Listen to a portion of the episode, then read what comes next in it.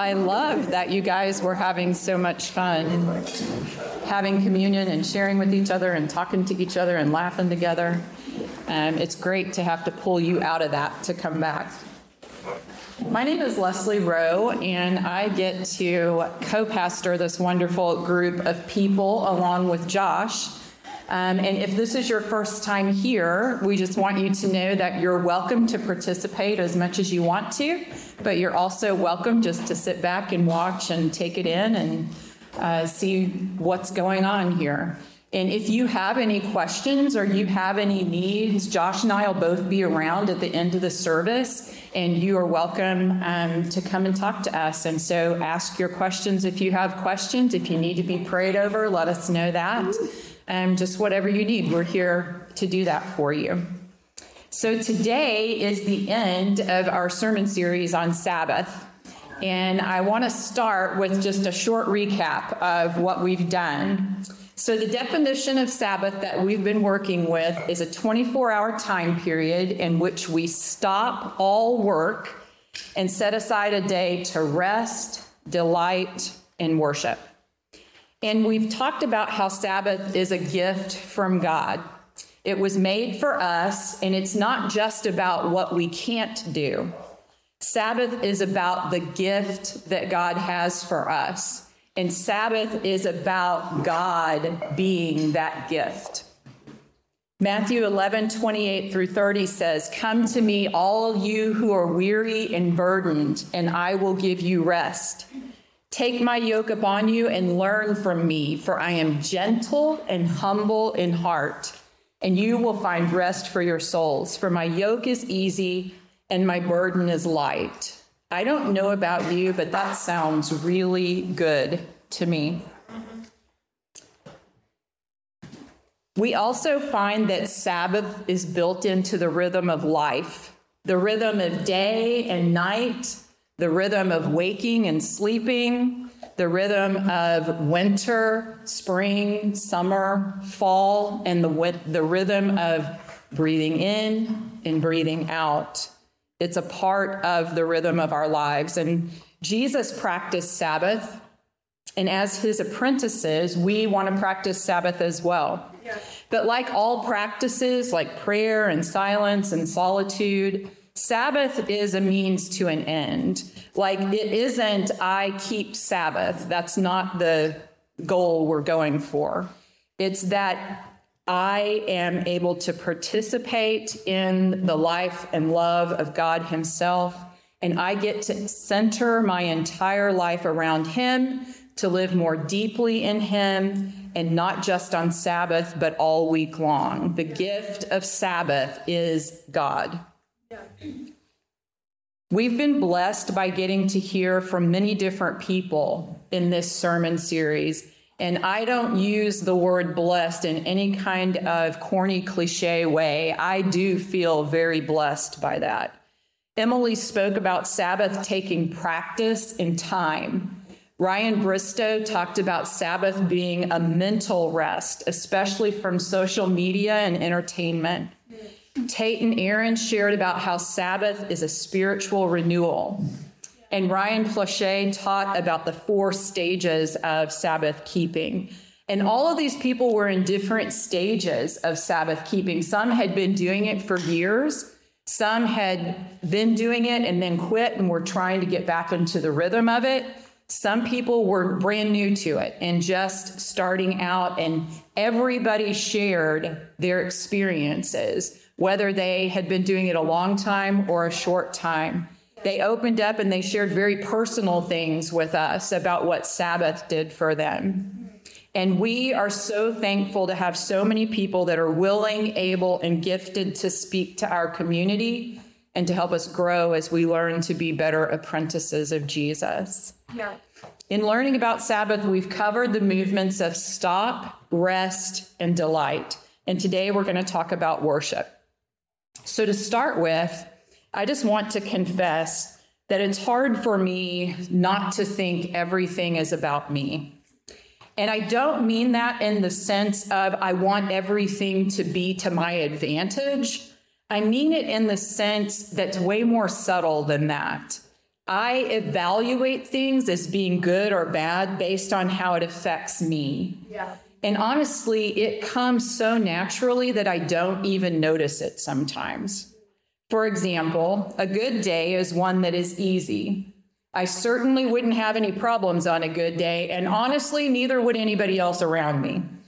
On a good day, the temperature would definitely be in the 80s, possibly the 90s, but nowhere near 110, 107, or even 101 for that matter. Never mind that I do not work outside in it, but I get to be in my car, at a coffee shop, or sitting in my home, all of which are air conditioned. Perfect. A good outcome to prayer is one where I get what I ask for and I don't have to suffer or experience pain because I get the answer quickly. A good meal is one of my favorite foods, foods, fairly healthy and no onions to make my stomach burn. See what I mean? Everything is evaluated by me, and I hate that that is so easy to do. I would imagine that many of you struggle with the same thing. Actually, I know that many of you struggle with the same thing because I spend time with you, because I hear you. And a good job is one that pays good, has benefits, utilizes your degree, recognizes your value, has a flexible schedule, and keeps you fulfilled. A good Sunday has the type of songs you like, and it either has small group interaction or no small group interaction based on what you prefer. It has the programs that you think are beneficial, and so on. A good life is one that's happy by your definition of happy, free of suffering, and full of travel, concerts, eating out, and spa days. Who doesn't want that? um, but I say that because we all struggle with that from time to time, at least. And we only have to read the first four words of the Bible in the beginning, God to confront us with the truth that none of it is about us. Yeah. And all of it is about God. The first 10 commandments states, You shall have no other God before me. See, we call not putting God at the center of our life, but putting ourselves or someone else or something else. We call that idolatry. Why should we have no other God before Yahweh God? Because he is the only one who is worthy to be the center of our lives, the love of our lives. And that God is not me or you or anyone else or anything else. All things are evaluated through Yahweh God, not through me. He decides what is good, not me. And sometimes I really hate that, just honestly. I want to be able to decide what is good. But that's worship. Worship is putting God in his rightful place at the center of everything. Worship is making everything about God, not me. And if we are apprentices of Jesus, worship is not just what we do here on Sunday, but how we live our lives every day of the week. Yeah. In our study of Sabbath, worship is the final and most important movement. If we stop rest, and delight on Sabbath, but aren't led to worship God, we have missed the whole point. If we don't stop, rest, and delight on Sabbath, but if we do those things and aren't led to worship God, we've missed the whole point. God is the center of our lives. So, what leads us to worship? Um, Drew, will you show this real quick? This is just a short two minute video. But I think that one of the things that leads us to worship is to recognize God's greatness. And I am not nearly smart enough to know if any of that is realistic. But what I do know is when I look up at the sky at night, I seem very tiny compared to what is all around me. And according to scientists, that is a very small part of what even is out there. And God created all of that. Yeah. And so when I think about God being the one that creates things that are so large and vast, it's easy to realize I'm not the center of anything. I am a tiny speck compared to what's out there. And that does not mean that I'm not important. This is the other thing that leads me to worship is I'm this tiny little speck out here, but God knows my name. Yeah. And he cares about me. Yeah. And he wants to have a relationship with me. That's what realizing our smallness does for us. It puts God in his proper place. So, what is it that leads to worship? Knowing God. And the first step to knowing God is recognizing his greatness. So, then the second step is who God is. And so, I would encourage you in thinking about who God is to think of the attributes of God. He is creator, He is provider, He is shepherd, He is healer, He is the sufficient one, He is the Lord of peace, the everlasting God. He's the strong one, the one who sees me. He's God with us, slow to anger, abounding in love and faithfulness, compassionate. So, thinking through what are the attributes and the characteristics of God will lead us to knowing Him and to worshiping Him. J.I. Packer, in his book Knowing God, says the most important step in understanding the greatness of God is to realize how unlimited are his wisdom, his presence, and his power. And we come to know God by all the things we already know. We come to know God by reading scripture and reminding ourselves of what he has done throughout the ages. We come to know him by praying and by listening to what he has to say. We know him by recognizing his work around us by noticing creation. When you know God, it's easy to live with Him at the center of your life. It's easy to worship Him. The second thing that leads to um, worship is remembering God. Now, I don't know about you, but remembering is a hard thing for me. I have a calendar at home and I meet with a lot of people and I have a lot of just meetings to go to and things to do. And if it's not on my calendar, I'm toast. I, I won't remember it. But here's the more challenging thing it can be on my calendar, but if I don't look at my calendar, then I still don't remember. And so remembering is something we have to do with God as well. And it's all throughout scripture. Yeah. Deuteronomy 8, 10 through 18. When you have eaten and are satisfied, praise the Lord your God for the good land he has given you. Be careful that you do not forget the Lord your God, failing to observe his commands, his laws, and his decrees that I am giving you this day. Otherwise, when you eat and are satisfied, when you build fine houses and settle down, when your herds and flocks grow large and your silver and gold increase and all you have is multiplied, then your heart will become proud and you will forget the Lord your God, who brought you out of Egypt, out of the land of slavery. He led you through the vast and dreadful wilderness, that thirsty and waterless land with its venomous snakes and scorpions. I lost my place. He brought you water out of hard rock. He gave you manna to eat in the wilderness, something your ancestors had never known, to humble and test you so that in the end it might go well with you. You may say to yourself, My power and strength of my hands have produced this wealth for me. But remember the Lord your God, for it is he who gives you the ability to produce wealth and so confirms his covenant, which he swore to your ancestors as it is today. See, that sounds like us way too often. And one of the things that they said there is they talked about going through the dreadful wilderness. Well, that's not our experience. Although sometimes our lives feel like a dreadful wilderness, we feel like there are scorpions and snakes around us, so we can relate to that. But what would you put in there? What has God led you through? Because those are the things we need to remember so that we can worship God. Psalms 103, 1 through 5 says, Let all that I am praise the Lord. With my whole heart, I will praise his holy name.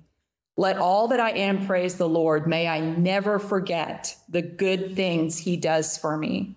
Now, listen to the good things they list because it's not money, it's not a good job, it's not being married, it's not being single, it's not living in a nice house. Here's what he said are the good things God does for me He forgives all my sins, He heals my diseases. He redeems me from death and crowns me with love and tender mercies. He fills my life with good things. My youth is renewed like the eagles. At the Last Supper, Jesus said, Remember me. The command to remember is all over Scripture. So, one thing that I think we can do to help us remember is keeping some kind of record of what God does in our life. You know, those times when you go, Wow, I can't believe God did this. And then something else happens and something else happens, and you totally don't remember what he's done. But if we have some kind of record of that, we can go back and read what God has done in our life, and it will blow you away. It will lead you to worship him. So that's my one um, recommendation there is to have some kind of record of what God's done in your life so that you'll remember why he deserves to be the center of your life.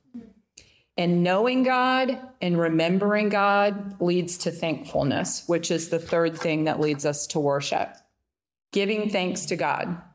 1 Thessalonians 5 16 through 18. Rejoice always, pray continually, give thanks in all circumstances, for this is God's will for you in Christ Jesus. I'm not going to lie, that's a hard one giving thanks in all circumstances. There are a lot of circumstances I don't want to give thanks in. I don't want to be in that circumstance, but that's the beauty of having God at the center of your life. Is God can do more than we can ask or imagine in those circumstances.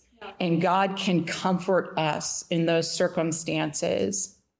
Thankfulness is about focusing on what's good in our lives and being thankful for what we have. It's about praising God when our lives are hard and hanging on to Him for dear life. It's about pausing to notice and appreciate the things we often take for granted. And so, as we've gone through talking about Sabbath, one of the things that they have uh, recommended to us over and over again is on Sabbath, take time to make a list of things that you're thankful or grateful for.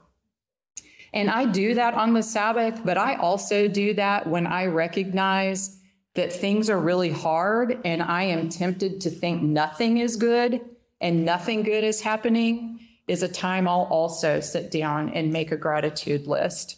And so, just to kind of give you an idea, I'm going to read you some from my latest one so you can see how varied and probably insignificant they are to some people. Um, but of course, I start with Kurt, my husband, and my boys and their wives. My mom lives about 25 minutes from me, and on Wednesdays, I get to go up and have coffee and play games with her. So that's on my list. My polka dot begonia that Melissa Collini gave me for Mother's Day, not this past year, but the year before, sits on my table. It's gotten huge and it gives me great joy my counselor, Shelley, our small group, air conditioning, a new day, hope, a new friend who didn't get to come this morning, but she's been here, Jen, babies, that God never leaves me, DNC, and that God fixes what is broken. Those are just some of the things. You can come up with a lot of things on your own, things that a lot of times we just take for granted. Okay, so this next thing is cheesy, but I just want to remind you that cheesy works. So if it works for you, it doesn't matter if it's cheesy. And this is not going to work for everybody, but I'm going to share it for anybody that it does. So some days, had a lot of hard days in the last year. I wake up, I don't think about being thankful throughout the day, and it makes me more miserable. And so I decided I need some way to remind myself to be thankful. And so I bought this. So oh. this is my thankful bracelet. When I look at it, I remember, okay, I need to be thankful. I have four beads on here. And so I'll just say four things that I'm thankful for. And then anytime I look at it, it reminds me, and I'll go through the whole process again. So, something that reminds you to be thankful is what you're looking for there. Writing thank you notes. When we are express our gratitude to other people, it makes us express our gratitude to God as well. You become in the habit of expressing thanks for things that people do for you. And so, writing a thank you note to someone who served you, someone that you're glad is here at church, someone that has picked you up and given you a ride, whatever it is, writing a note or text or whatever. It doesn't have to be handwritten, although that's really nice. Um, and remind yourself that every good gift comes from God. Being thankful helps us surrender to God as the center of our lives. And knowing God, remembering God, and giving thanks to God lead us to worship. Yeah. And again, worship is just putting God at the center of my life. And that changes the way I live. So, how do we worship? What are the things that we do in worship of God? There are a lot of ways to praise God and to worship Him. So, the first one I chose is just something you might want to try during Sabbath is choosing an attribute of God and praising him for that and giving an example of how he's revealed himself to be that attribute. So, like it might be something like this I praise you for your faithfulness. That's the attribute. At times, I become fearful that you will get tired of me and leave me alone. But you have shown your faithfulness to me by continuing to teach me and convict me. You always show up when I meet with you. You make yourself known throughout my day. Great is your faithfulness. You can use a pattern like a haiku five syllables, seven syllables, five syllables. God forgives my sins. I bow down and worship him. God is my center. Prayer, song, dancing, musical instruments, poetry, joyful noise, shout to God, thanks, bow down, kneeling, creating are all ways to worship God.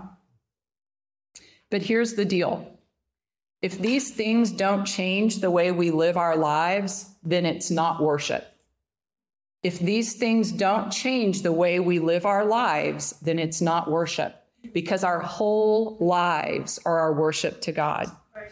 Romans 12:1 in the NIV says, "Therefore I urge you brothers and sisters, in view of God's mercy, to offer your bodies as a living sacrifice, holy and pleasing to God." This is your true and proper worship.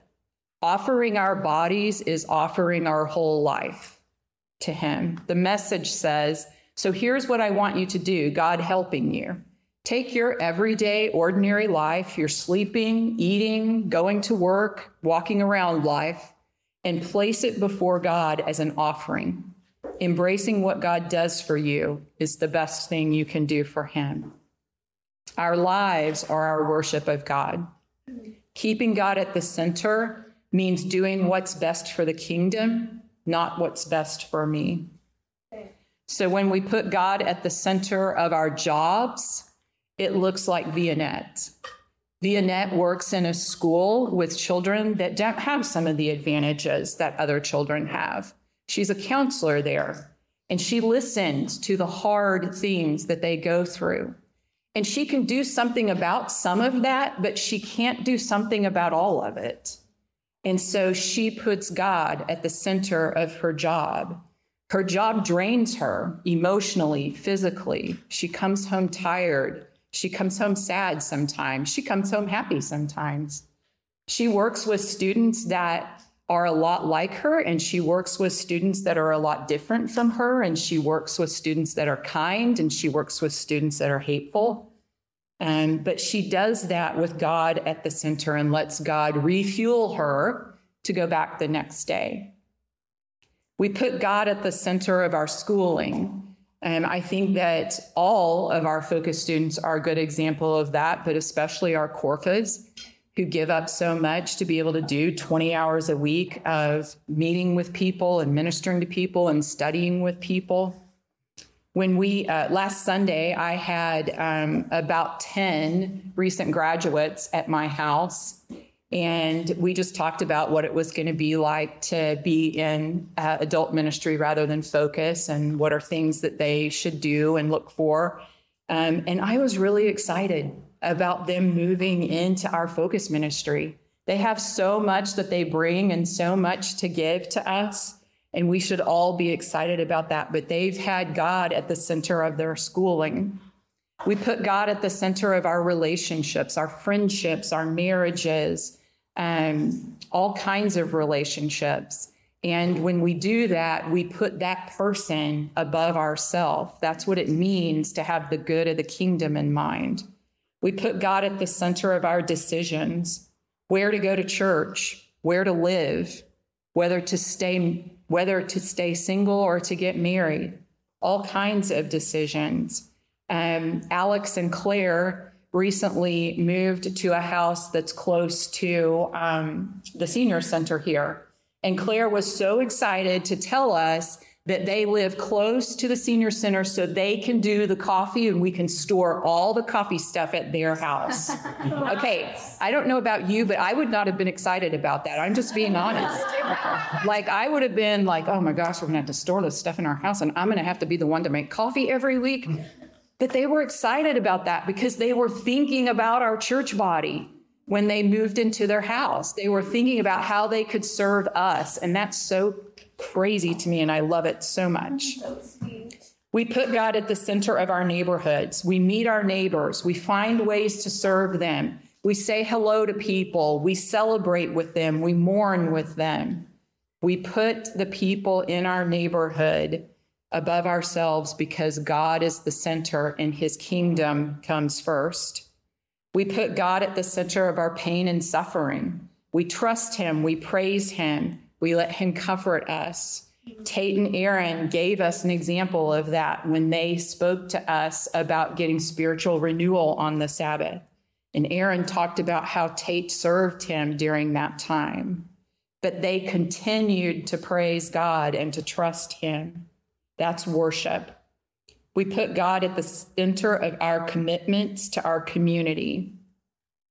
Mateo uh, Massey and my husband led our small group this year. And Maddie and Mateo moved to Dallas before the year started because it was going to be halfway between where Maddie needed to do her, finish her hours for her degree and where Mateo would be teaching school. And they were at small group every week. They did not miss. And they drove an hour and 15 minutes to get there at minimum. And many times they both had to drive because Mateo couldn't leave school in time to get to Maddie for them to come together. We tried to let them out of that commitment. We were like, this is this may not be the best idea and this is going to be super hard. And they were like, no, we are a part of this small group and we're going to be there. That's convicting. Sometimes I don't want to drive 10 minutes to get to small group. But I do love my small group. So I do think I would drive quite a ways to get to my small group. But what if I didn't love them? Like, what if it was a hard small group? And I don't know. I hope Maddie and Mateo enjoyed our small group, but maybe they didn't, and maybe they drove all that way anyway. and then this summer, they bought a house in Joshua. And so again, we were like, you know, it's okay if you dip out now, and you know, we can handle the rest of the summer without you. We'll miss you. We want you here, but it's okay. But no, they drove the entire summer long because they wanted to honor their commitment and they wanted to be a part of this small group. I think we can all learn from that commitment. We put God at the center of our everything. His kingdom comes first. That is worship. Yeah. And if you don't remember anything else I said this morning, I want you to remember that. We put God at the center of our everything, and that is worship. One of the biggest hindrances to worship is just not making space for knowing, remembering, and being thankful to God. And that's the gift of Sabbath. It makes space for us to stop, to rest, to delight, and to worship. And it makes space to receive the gift of God Himself and recenter our lives on Him. So the question I think we have to ask ourselves is Have I put God at the center of my life? Why or why not? And how, if yes, then how has my life changed? In other words, what's the proof of that? So, as a wrap up for Sabbath, I just want to give you a few simple things to help you keep going in practicing Sabbath and observing Sabbath and keeping Sabbath. First, remember the Sabbath. Get whatever calendar or timekeeper thing, time management thing you use out right now when you get home and mark off your Sabbath on your calendar through the rest of this year. Protect your time for your Sabbath. Put it down now and do your best to protect it. Second, find accountability through having a Sabbath feast. So, in our small groups, we've done a Sabbath feast together every other week.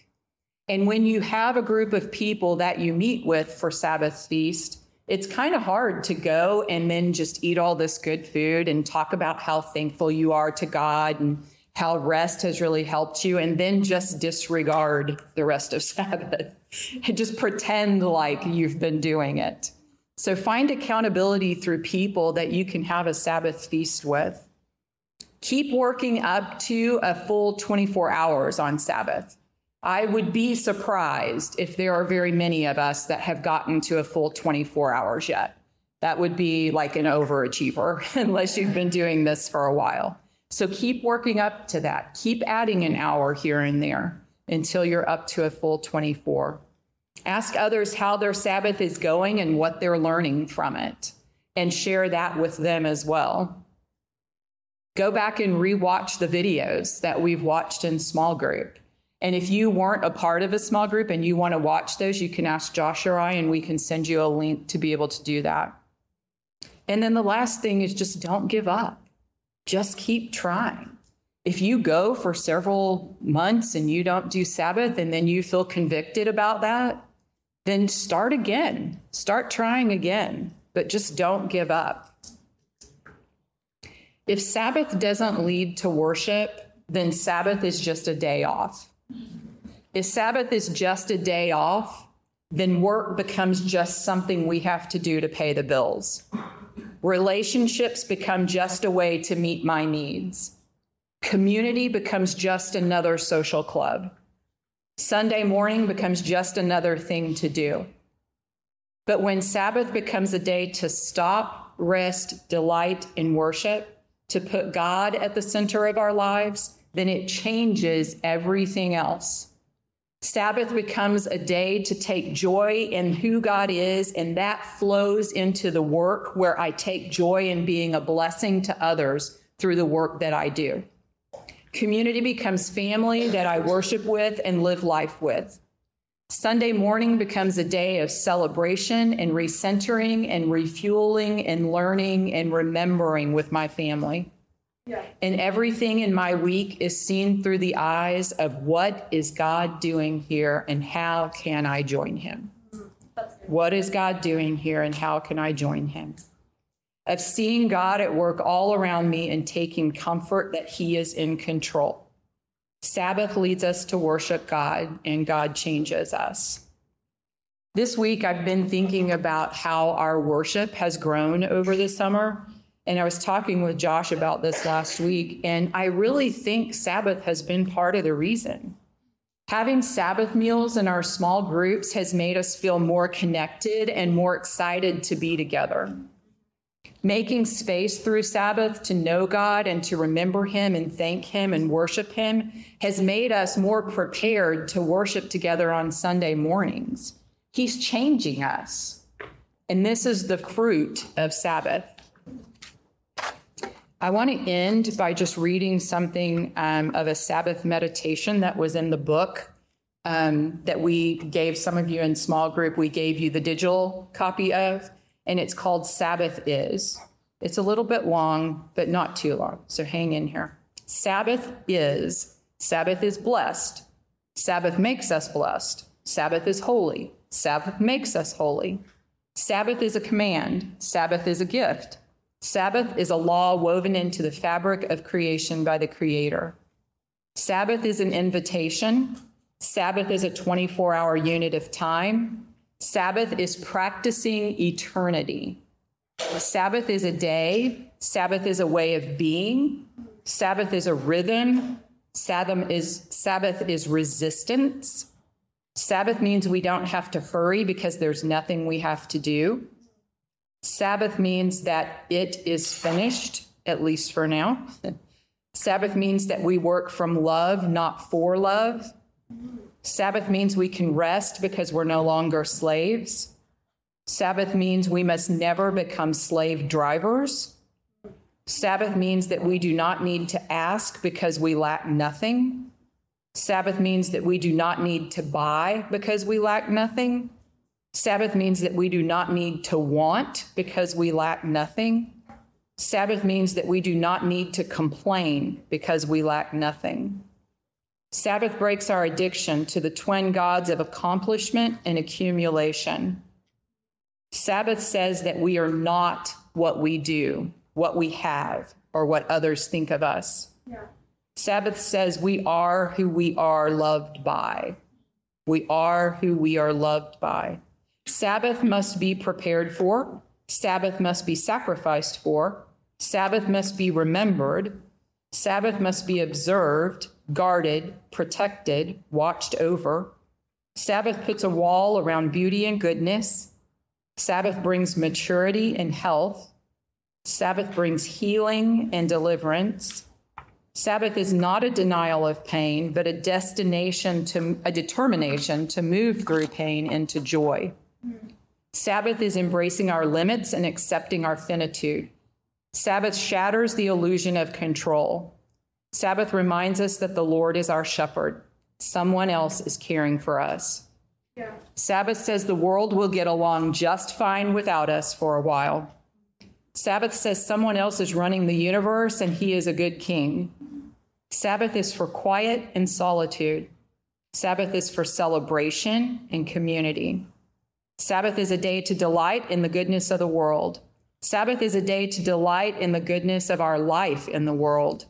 Sabbath is a day to delight in God.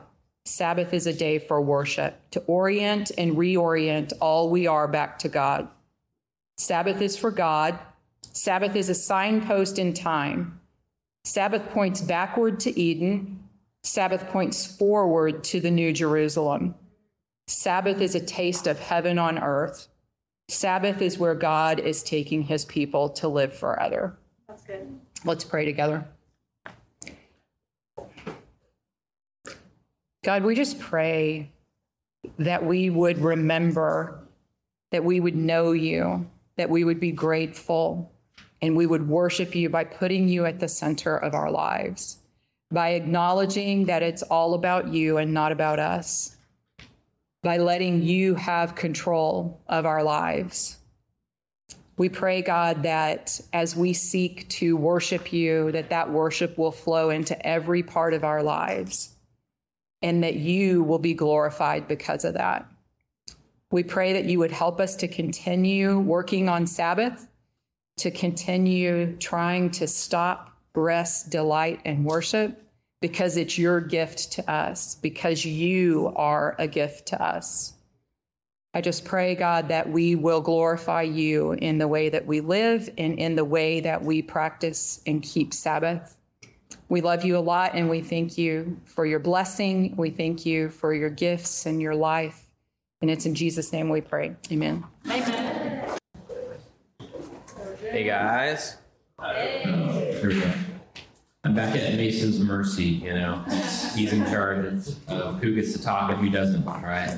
Um, so, a couple announcements. Um, things to be aware of coming up that are very exciting. Also, firstly, I'm Josh. I'm one of the other staff here that was mentioned earlier. You don't know me. So, super fun. Next week, we are going to be closing out our Sabbath sort of summer sermon series with a breakfast potluck together. Okay. So bring something that you love, brunchy kind of thing. It's like sort of we're not too picky about what it is. Something you love that you want to share with our community. We'll have we'll take care of like plasticware and plates and that kind of stuff. So you bring something, and if it needs to be served in a certain way, like it needs to have a spoon or a spatula or something like that, make sure you bring that too, because we won't have just a ton of those around, and we don't have access to the kitchen and stuff like that. So bring the things that you need to make sure people can easily get whatever you made and you bring to uh, onto their plates. And also, we will be sitting with people that we do not know super well. And if that makes you a little bit nervous, all you need to do is grab one buddy and say, hey, buddy, you and I are going to sit at a table with people we don't know very well. And then you have someone you do know.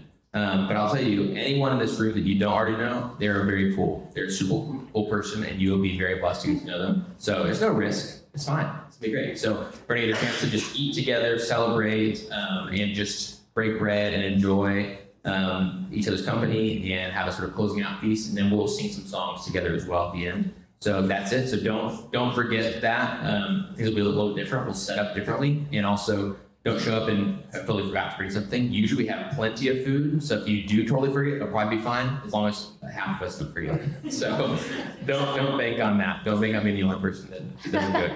Uh, any questions about the salad meal? Like Breakfast or lunch? Brunch, breakfast brunch, Lunch with eggs. brunchy, yeah. yeah, yeah.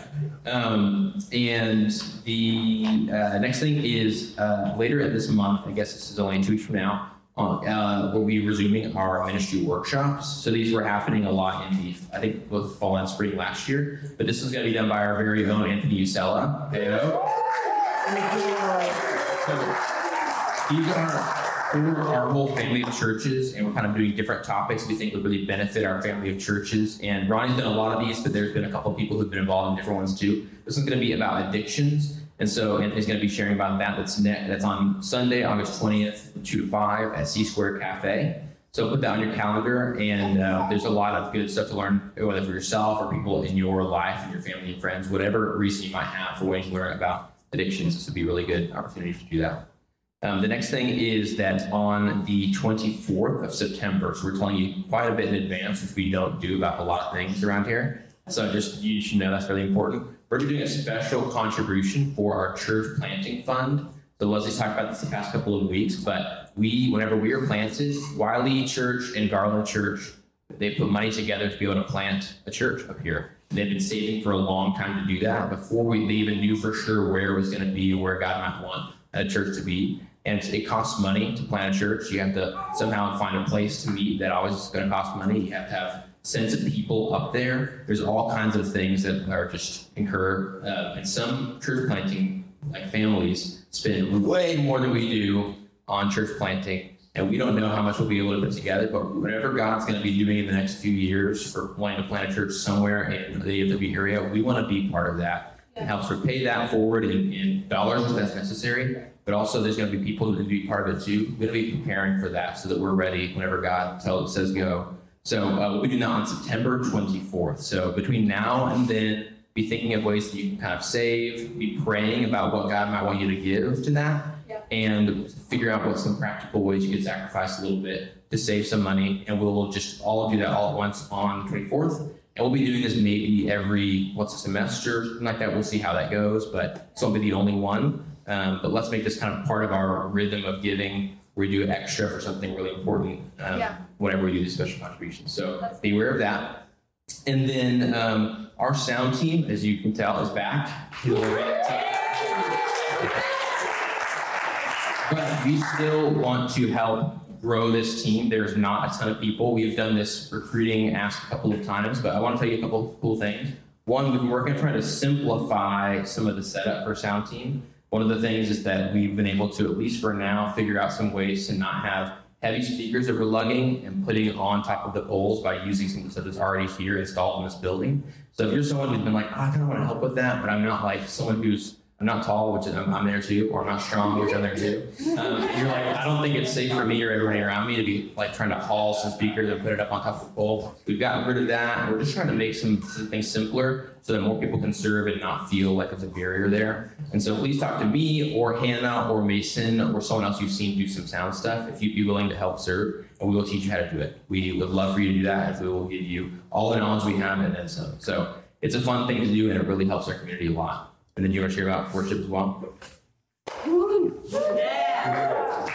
So we are, uh, I didn't talk to you about this, sorry. We're going to close up worship team signups today. uh, like at the end of today. So if you are interested in being part of worship team, uh, scan that QR code, sign up today. If you were part of worship team, sign up as well because if you don't, then I take it as you are not interested in us and that you hate me personally. And so uh, yes, please sign up. I think I've said sign up at least five times, so hopefully that has stuck with you. Uh, if I know anything about public speaker, yeah, there we go. Absolutely. Yes. That's it.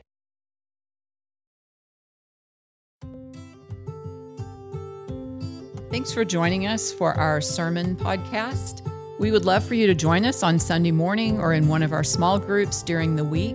And you can get more information about that at dentonnorthchurch.com.